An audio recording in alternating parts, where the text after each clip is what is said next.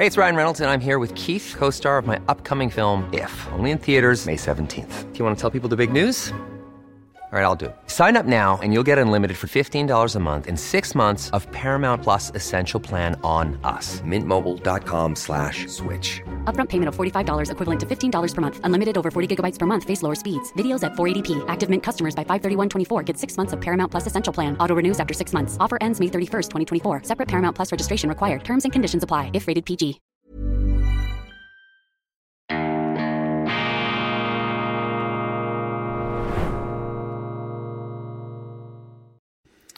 Grüezi miteinander, ganz herzlich willkommen und einen wunderschönen guten Morgen, meine sehr verehrten Damen und Herren, liebe Freunde. Ich begrüße Sie zur schweizerischen Ausgabe von Weltwoche Daily, die andere Sicht, unabhängig, kritisch, gut gelaunt, am Donnerstag, dem 23. November 2023 im Sauseschritt eilen wir dem Jahresende herbei und auch Weihnachten naht. Und deshalb wünsche ich Ihnen schon jetzt möglichst viel Besinnlichkeit. Und ich werde alles daran setzen, dieses Gefühl der Besinnlichkeit mit meiner Sendung nach Kräften noch zu verstärken. Bevor ich Ihnen erzähle von unserer großen Matinee mit Ungarns Ministerpräsident Viktor Orban gestern im Dolder Zürich, im Dolder Grand auf dem Zürichberg mit dem Blick auf den schönsten Zürichsee der Welt, ähm, unter anderem dabei übrigens drei ungarische Minister, dann ein früherer Staatspräsident, Václav Klaus, der Präsident der Tschechischen Republik, Altbundesräte, Christoph Blocher,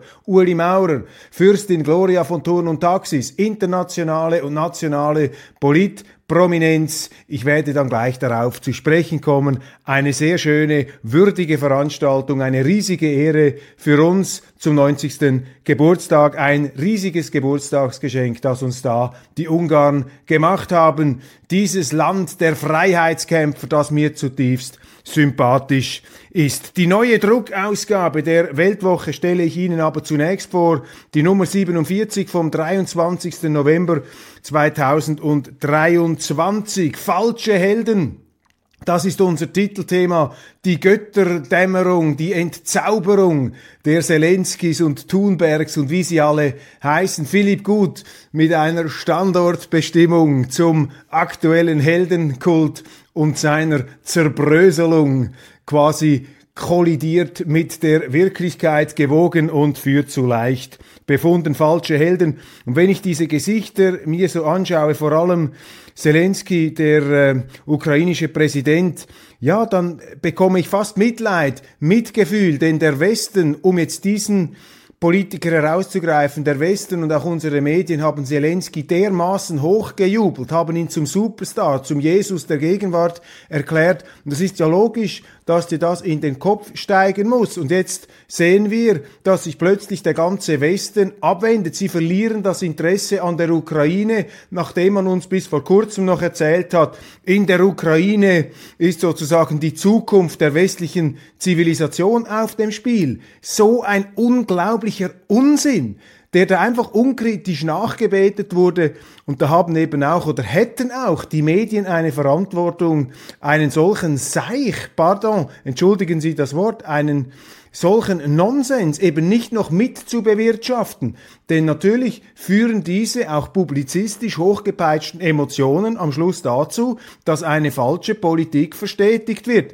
Und jetzt hat es dann langsam der Hinterste und der Letzte gemerkt, dass die Strategie des Westens gegenüber Russland, gegenüber der Ukraine hinten und vorne nicht verfängt. Der Regimewechsel in Moskau ist in weitester Ferne. Die Sanktionen haben Europa vor allem selber geschadet und auf dem Schlachtfeld diese hochgejubelte, hochgejazzte Offensive der Ukrainer, sie findet nicht statt, sie zerschellt, äh, sie versandet. Es gibt da keinen militärischen Sieg für die Ukraine in dieser Auseinandersetzung, was man ja von Anfang an ähm, hat kommen sehen. Aber jeder, der diese Sichtweise offeriert hat, der sozusagen auch nur schon 10 Millimeter vom Mainstream abgewichen ist, der wurde ja sofort verleumdet als Putin-Gruppi, als Autokratenliebhaber und all diese ähm, Verunglimpfungen. Da sehen Sie einfach, wie unsachlich, wie emotional die Debatte auch bei uns geführt worden ist. Falsche Helden, das ist nicht primär eine Anklage gegen diese hier abgebildeten Persönlichkeiten, sondern es ist vor allem auch eine kritische Auseinandersetzung mit dem Heldenkult der Medien, der hier einmal mehr widerlegt entzaubert worden ist. Beda Stadler, es braucht eine Aufarbeitung der Corona-Politik, der Immunologe und Autor in der Weltwoche bestens bekannt. Ich freue mich, dass er hier wieder äh, einen Akzent setzt. Mehr Armee, weniger VBS. Der Schweiz fehlen Waffen, Soldaten und mutige Politiker. Christoph Mörgelis Recherche. Wer knackt den Kant-Code? Besser denken mit künstlicher Intelligenz. Martin Butz und Jürgen Wertheimer, zwei eminente deutsche Wissenschaftler, deutsche Forscher. Sie beschäftigen sich mit Möglichkeiten, Chancen und Risiken der künstlichen Intelligenz. Ich persönlich sehe da vor allem Chancen, gehöre nicht zu den äh, Techno- Kulturpessimisten, zu jenen, die davon ausgehen, dass diese Errungenschaften uns quasi verdummen oder verblöden. Ich ähm, kenne natürlich auch nicht die Zukunft, ich kann nicht in die Glaskugel schauen, aber ich weiß, dass ähm, die Abgesänge auf Vorrat, die die Menschen immer gemacht haben über neue technologische Errungenschaften, die haben sich dann meistens nicht bestätigt. Andrew, Andrew Roberts Napoleon war die berittene Aufklärung ein äh, Schwerpunkt zum Meisterwerk von Ridley Scott. Ich habe bereits darüber gesprochen. Die Medien sind voller Elogen auf diesen Film. Napoleon, Jackin, Phoenix und Ridley Scott, der ganz große Schlachtenmaler des Hollywood-Kinos. Hier haben zwei Genies der Gegenwart zusammengefunden. Und wir haben eine Filmbesprechung von Wolfram Knorr, aber wir bringen auch von Andrew Roberts, dem Napoleon-Biografen aus Großbritannien, den eminenten Historiker, eine Würdigung der Figur im Lichte seiner filmischen Bearbeitung. Nun also die Matinee mit Viktor Orban. Der ungarische Ministerpräsident ist mit einer großen Delegation ins Dolder ähm, gekommen, drei Minister in seinem Tross, der Botschafter, der Ex-Botschafter, viele zugewandte Orte, Staatsminister, Staatssekretäre und auch ähm, viele Freunde Ungarns aus der Schweiz, aus Deutschland waren da, Weltwoche-Freunde, viele Unternehmer, schweizerische Politprominenz, aber auch internationale. Václav Klaus habe ich erwähnt, den früheren tschechischen Präsidenten und Ökonomen, den großen Liberalen und liberal-konservativen, der sich immer getraut hat, wie eben auch Viktor Orban, der den Mut hat, seine Meinung zu sagen. Und das ist heute etwas Wichtiges, dass Sie überhaupt noch Politiker finden, die eine authentische Aussage machen, auf die Sie dann behaftet werden können.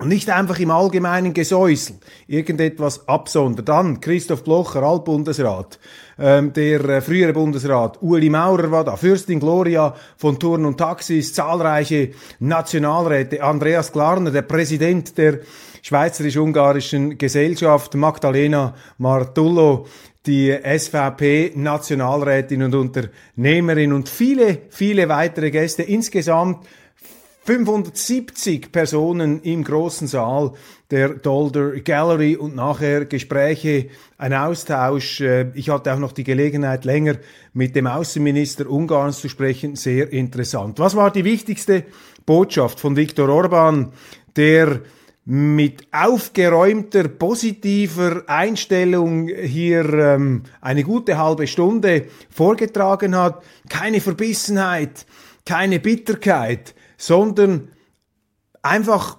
souverän mit Suples hat er seinen Standpunkt, seine ungarische Sicht auf Europa und auf die Schweiz ausgeführt. Ungarn 2024 dann ja das EU-Ratspräsidium, nicht ganz unwichtig auch für unser Land. Seine wichtigste Botschaft A lot can happen in three years, like a chatbot may be your new best friend. But what won't change? Needing health insurance. United Healthcare Tri Term Medical Plans, underwritten by Golden Rule Insurance Company, offer flexible, budget friendly coverage that lasts nearly three years in some states. Learn more at uh1.com. Quality sleep is essential. That's why the Sleep Number Smart Bed is designed for your ever evolving sleep needs. Need a bed that's firmer or softer on either side? Helps you sleep at a comfortable temperature? Sleep Number Smart Beds let you individualize your comfort so you sleep better together. JD Power ranks Sleep Number number 1 in customer satisfaction with mattresses purchased in-store. And now, save 50% on the Sleep Number limited edition Smart Bed for a limited time. For JD Power 2023 award information, visit jdpower.com/awards. Only at a Sleep Number store or sleepnumber.com. Europa, die Europäische Union hat keine Führung, ist als politische Körperschaft gar nicht mehr selbstbestimmt, sondern Spielball fremder Interessen. Und das sei ein ganz großer Kontrast zu dem, wie es früher gewesen sei, als er angefangen habe. Er sei mittlerweile der dienstälteste Ministerpräsident, hat viele umstrittene Wahlen souverän gewonnen, zuletzt ja ein international ähm, geradezu gesteuertes beziehungsweise international aufgerüstetes Kartell, parteiübergreifend, die Linke, die versucht hat, ihn da aus dem Amt zu kegeln. Er hat es trotzdem wieder mit einer Zweidrittelsmehrheit geschafft. Das ist äh, demokratische Kultur in Ungarn, was natürlich bei uns oft äh, ohne irgendwelche Fakten schlecht geredet wird. Er hat dann gesagt, ja, also er beobachte einfach eine Führungskrise. Als er angefangen habe, seien noch Helmut Kohl, Chirac und andere präsent gewesen. Jetzt äh, ein Zerfall der Führungsenergie, eine geradezu Verwahrlosung. Diesen Begriff hat er nicht verwendet, aber eine Ver Verbrösmelung, könnte man sagen, äh, der Führung in Europa. Und er hat auch äh, die Perspektive in Aussicht gestellt, dass sich die Europäer darauf einstellen müssen, dass die Amerikaner demnächst wieder das Interesse verlieren an den Kriegsschauplätzen, zum Beispiel an der Ukraine. Und dann werden die EU-Staaten im ganz großen Stil zur Kasse gebeten. Und der Druck auf die Schweiz werde in diesem Zusammenhang zunehmen, denn die Unifizierungs-, die Machtverdichtungstendenzen in Brüssel, die würden immer stärker vorangetrieben werden. Zweiter Punkt äh, in seiner äh, Rede und dann auch im Gespräch nachher haben wir das ausgeführt, die Migration. Hier hat ja Orban Maßstäbe gesetzt 2015, indem er die Migrationswelle faktisch gebrochen hat, gestoppt hat, die EU-Außengrenzen im Alleingang gesichert. Dafür hat er massiv Prügel einstecken müssen, obwohl er einer der letzten war, wenn nicht der letzte in der Europäischen Union, der diese Grenzsicherungssatzungen, die Gesetze noch ernst genommen hat. Das ist ja bei uns zum Teil aufs fürchterlichste falsch dargestellt worden. Und er hat gesagt, wenn du das stoppen willst, dann musst du die Grenzen sichern, du musst die Grenzen zumachen mit Zäunen, mit Grenzschutz, mit Polizei, mit äh, Entschlossenheit. Sonst kannst du diesem Problem nicht Herr werden. Und in Ungarn sei jeder willkommen, der an die Tür klopfe, aber wer mit dem Fuß die Tür aufstoßen wolle oder sogar mit der Brechstange aufknacken, der sei nicht willkommen in Ungarn, er wolle sich da nicht einmischen in andere Länder, aber man könne Ungarn auch nicht aufnötigen, diese ähm, Politik zu betreiben, die andere für richtig erachten. Er hat dann hinzugefügt, dass ähm, aus seiner Sicht die Welt äh, unter Umständen tatsächlich in einen neuen kalten Krieg hineinstolpern, hineingeraten könnte. Diese Entscheidung sei noch nicht gefallen. Es gäbe verschiedene Möglichkeiten. Er nehme auch unterschiedliche Signale wahr da auf der internationalen Bühne. Er allerdings sei ein klarer Verfechter des Freihandels und der Zusammenarbeit. Er sei gegen diese Blockbildung. Wir haben noch über den Nahen Osten gesprochen. Zum Nahen Osten hat er gesagt, Israel, das müsse man hier ganz klar äh, sehen, Israel sei angegriffen worden durch einen fürchterlichen äh, Terroranschlag. Daraus folgt das Selbstverteidigungsrecht des Staates, aber eben auch das Recht sicherzustellen, dass so etwas nicht mehr passieren kann. Das seien die Prioritäten und natürlich müsse im Rahmen dieser kriegerischen Aktivität auch darauf geachtet werden, dass nicht unnötige zivile Opfer entstehen. Aber er als Staatsmann würde sagen, wenn das mir passiert wäre, dann wäre natürlich hier ganz klar der Primat des Selbstschutzes hier zu ähm, gewährleisten. und die äh, fürchterliche äh, Terrorattacke sei aufs entschiedenste zu bekämpfen. Schließlich noch zu den Vereinigten Staaten von Amerika. Da haben wir uns darüber unterhalten, was da wohl passieren wird. Und Viktor Orban hat sich da ganz klar geoutet, hat gesagt, also mit einem Donald Trump wäre die Welt nicht an dem Punkt, wo sie jetzt wäre und würde heute gewählt und hätte er da etwas zu sagen, er würde seine Stimme Trump geben. Ob Trump dann gewänne, das ist natürlich nicht zu sagen. Ich habe ihn gefragt, worauf müssen wir uns einstellen? Entweder ein Präsident aus dem Altersheim, vielleicht schon aus der Demenzabteilung, oder aber ein anderer Präsident, der aus dem Gefängnis heraus seine Direktiven und Erlasse verfügen muss, müsse. Darauf wollte er sich dann nicht äh, auf die Äste hinaus ähm, wagen. Dies eine grobe Zusammenfassung unserer Diskussion. Und soweit ich das äh, habe beurteilen können, ähm, waren die Leute sehr, sehr zufrieden. Die Ungarn, die angereist sind, große Ehre für uns, aber auch die Zuschauer. Und ich hoffe, Sie zu Hause im Livestream, mein Kollege Roman Zeller, unermüdlich mit seinen Leuten hat da alles äh, dran gesetzt. Wir haben übrigens diesen, äh, diesen Video, diese Aufzeichnung jetzt auch auf unseren ähm, Homepage-Kanal heruntergeladen. Sie können also, wenn Sie es gestern verpasst haben, auch heute nachschauen. Wir werden weitere Berichte bringen, Nachbearbeitungen, eine Nachlese. Also Sie sind da voll dabei und ich habe es in meiner Ansprache gesagt, mich, mir imponiert Viktor Orban. Ich nannte ihn mein Vorbild insofern, als er eben einer jener Kämpfertypen in der Politik ist, ähm, die sich getrauen, die eigene Meinung zu vertreten, das, was sie für richtig halten, auch gegen erbitterten Widerstand. Vielen Dank an Ungarn und es ist einfach interessant, äh, solche anderen Perspektiven hier einzufangen, die in den Mainstream-Medien in aller Regel viel zu kurz kommen. Was ist in der Schweiz? Ähm, los, was ist sonst noch passiert? Filippo Leutenegger, auch eine gute Nachricht, wird Präsident der FDP Zürich. Der äh, große Journalist und frühere Fernsehmoderator, Fernsehchefredaktor, jetzt Stadtrat, hat sich durchgesetzt mit einem interessanten Dreierteam.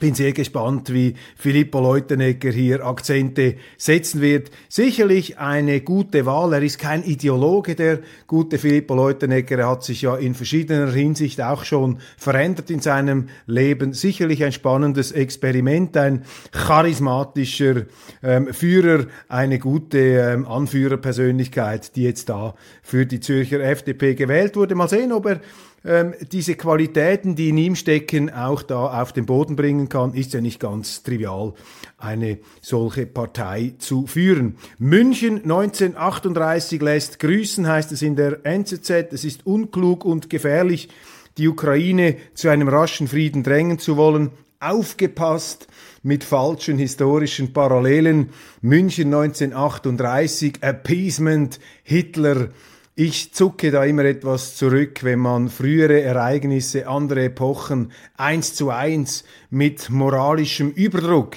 in die Gegenwart überträgt. Das geht meistens in die Hosen und vor allem wird man gar nicht darum herumkommen, in der ähm, Ukraine-Frage mit Russland zu verhandeln, mit Putin zu verhandeln. Im Moment hat Putin keinen Grund zu verhandeln. Der kann einfach seine Ziele, wie er sie hat, erreichen. Aber die Vorstellung und auch die Behauptung und sozusagen stillschweigende Annahme, dass es sich bei Putin um einen zweiten Hitler handelt, handelt, das halte ich für völlig abwegig. Das halte ich für absurd. Das ist ähm, irreführend. Und das ist auch eine Verharmlosung dessen, was man mit der äh, Person, äh, mit der Figur Hitler, äh, Hitlers verbinden kann. Ein Autokrat im Weißen Haus. Trump plant einen Rachefeldzug für eine zweite Amtszeit. Ja, ein Autokrat im Weißen Haus. Wissen Sie, wenn ich nach Brüssel schaue, in die Europäische Union, wenn ich sehe, was die dort alles für Zensurgesetze, Meinungskontrollgesetze erlassen. Wenn ich sehe, was da in der Covid-Pandemie verfügt wurde, dann bin ich da nicht mehr so sicher, ob wir nicht schon eine ganze Reihe von kleinen Autokraten haben, die bereits jetzt da ziemlich selbstzufrieden auf ihren Sesseln oder auf ihren Thronen sitzen Und Donald Trump ist für mich nicht wie ein Autokrat aufgefallen, sondern eher einer, der da an den Stühlen dieses fett und satt gewordenen Establishments, das da in aller Selbstverständlichkeit von oben nach unten regiert hat, dass er an diesen Stühlen eben gerüttelt hat. Und das haben sie ihm dann auch um die Ohren geschlagen. Die Hamas kann mit Geiseldeal Punkten, Waffenstillstand, das hat sich ja gestern schon abgezeichnet, äh, zur Geiselaustausch, ähm, Aushändigung ist jetzt eine Waffenruhe beschlossen worden. Hoffen wir, dass äh, hier eine Lösung möglichst bald gefunden wird, weil Israel kämpft natürlich einen Kampf, einen Krieg gegen die Zeit, weil die Bilder dieser Gräuelattacken, die verblassen, die gehen aus dem Bewusstsein und auch aus der gefühlsmäßigen äh, Geneigtheit der Menschen äh, heraus, sie gehen verloren, man vergisst sie und man sieht dann einfach nur noch diese Bilder äh, von Gaza, diese Trümmerlandschaften, die dann natürlich einen moralischen Aufschrei produzieren. Und äh, es ist schon interessant, wie viele Leute sich auch emotional in diesen Krieg investieren. Mein primäres Gefühl ist einfach, dass ich dankbar bin, dass wir nicht im Nahen Osten diese Konflikte zu bestehen haben. Und meine primäre Sorge ist, dass wir diesen Nahen Osten nicht zu uns nach Hause importieren, dass wir uns diese Kämpfe und Kriege und diese Kulturkämpfe und diesen Hass nicht bei uns ausbreiten lassen, das ist die wichtigste Aufgabe. Und ich habe Verständnis auch für die Israel-Kritik. Einige davon teile ich sogar, dass ich sage, ein Rechtsstaat darf nicht über bestimmte Grenzen hinausgehen, wenn er sich wehrt. Aber man muss auch aufpassen, dass man da nicht das Kalkül einer Hamas mitmacht, die genau darauf spekuliert, dass natürlich der andere mit der einen Hand hinter dem Rücken angebunden kämpfen muss, während man sich selber jede Bestialität erlauben kann. Die Frage bleibt natürlich, wenn diese Hamas zerschlagen ist, ist das dann tatsächlich eine Lösung oder nicht? Da bin auch ich skeptisch, aber in die Zukunft schauen, das kann niemand. Kann man diesen Hass wegbomben? Da sind natürlich sehr, sehr viele Fragezeichen angezeigt. Meine Damen und Herren, das war's von Weltwoche Daily Schweiz für heute. Ich danke Ihnen ganz, ganz herzlich für die Aufmerksamkeit und ich wünsche Ihnen einen wunderschönen Donnerstag und freue mich, dass wir uns morgen Freitag, dann ist die Woche schon fast wieder zu Ende, dass wir uns dann noch einmal sehen. Lassen Sie sich's gut gehen und eben genießen Sie schon die sich nähernde vorweihnachtliche Besinnlichkeit. Ich glaube, eine der schönsten Zeiten des Jahres kommt jetzt auf uns zu. Und das geht dann schneller als uns lieb ist auch wieder vorbei. Deshalb äh, sollten wir das nach Kräften mit Gusto genießen. Machen Sie es gut. Vielen herzlichen Dank und alles Gute.